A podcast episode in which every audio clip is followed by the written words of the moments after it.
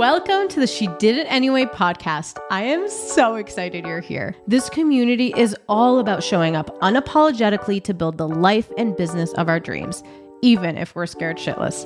I'm Marina Middleton. I'm a mom, wife, entrepreneur, personal brand expert, and your no bullshit, unfiltered hype woman who's here to remind you who the F you are. This podcast is all about sharing tangible tools, stories, and a little okay, a lot of tough love to get you out of your own damn way so you can look back at your story and say, despite all of the obstacles, I did it anyway. Buckle up, it's going to be an amazing ride.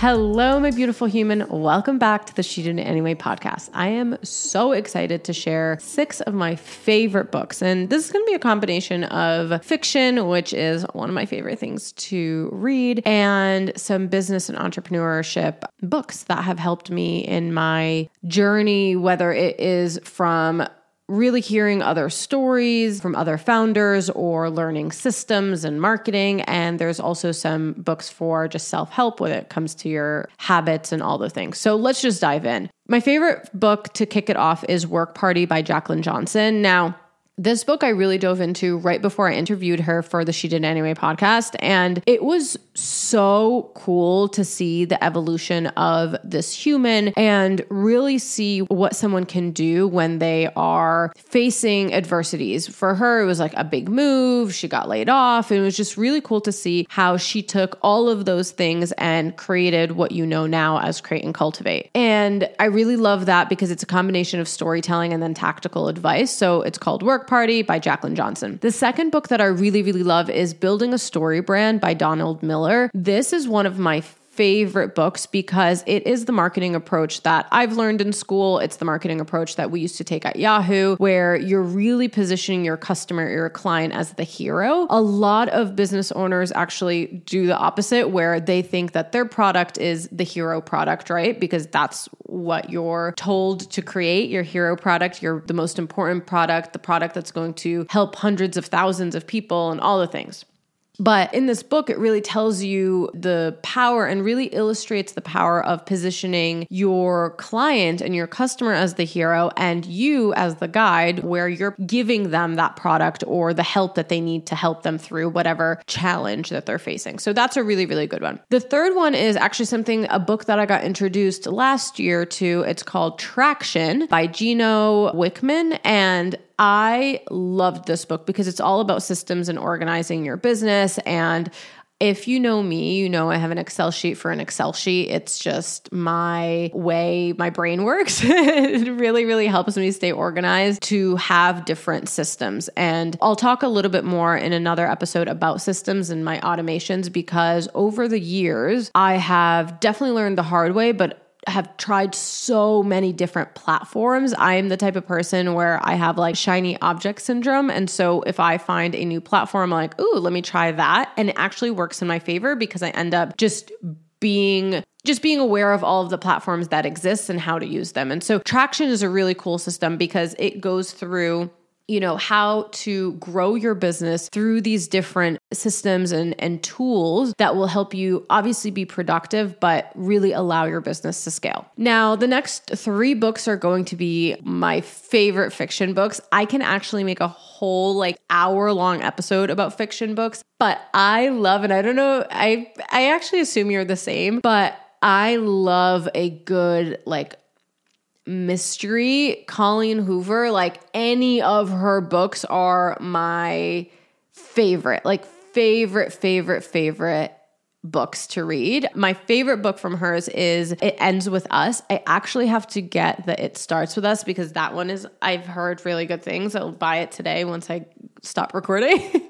but I love a good fiction book where it literally makes you cry and laugh and just feel the feelings and you feel like you're inside a movie or it's like this is real life. It's the coolest coolest thing. And i know i can like geek out about it a lot but it's just such a powerful thing to make someone feel something through words. And if you are really really good at that you're going to get really far. And our girl Colleen has gone so far with her stories. So um, it ends with us. The second one is Verity. That one's a really, really good one, also by Colleen. It is a romantic thriller and it is so good. You have to, have to read it. Like, if any of these six books, you have to read the two by Colleen Hoover. If you have already, you like send me a message because I want to geek out about it with you. Now, the last one is actually not a fiction book. Sorry. It is called Atomic Habits by James Clear. That is one of my favorite books. It talks about really that 1% building habits. This has helped me so much because you don't realize the habits that you actually already have. And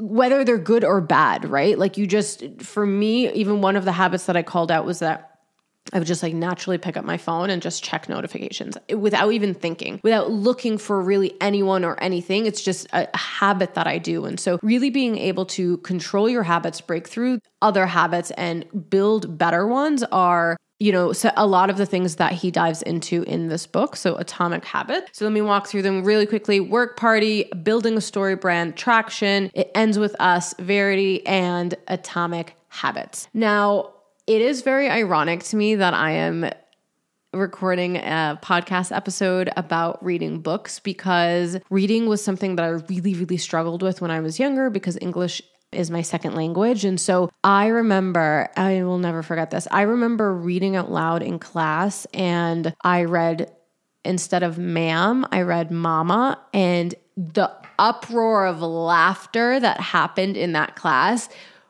I'll never forget it. And it made me so scared to not only read, but read out loud. And it made me create the story of myself that like I can't speak in public, I'm not a good public speaker, I can't read, I get so nervous. And it stayed with me for years to the point where, you know, these are just like random stories that I remember, but our priest would come over to bless our house, right? And so he would then give everybody like a part of the Bible to read and it would be my turn and I would literally like start sweating. I would like I can't see the the words on the paper and I would get so so anxious and I would get really nervous. It was so bad. And I still get to that point now to this date. It's probably not as extreme, but it is always where it is a, a paragraph or a sentence or a book or a story or something that I'm reading out loud that I'm not familiar with and I have to read it from scratch for whatever reason. I just get really, really anxious and not for whatever reason. That is literally reasons because I was traumatized when I was younger. And so for me to now have reading as a hobby of mine